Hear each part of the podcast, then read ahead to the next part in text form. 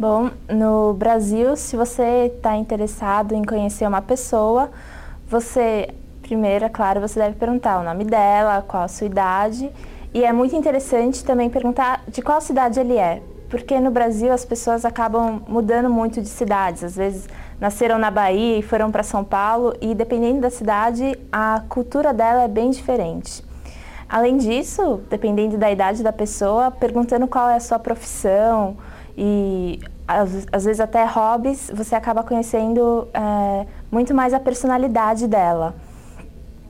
Bom, é, depende, se você está afim também da pessoa, você pode até perguntar se ela tem um namorado ou não, e você acaba conhecendo bem essa pessoa e a sua personalidade.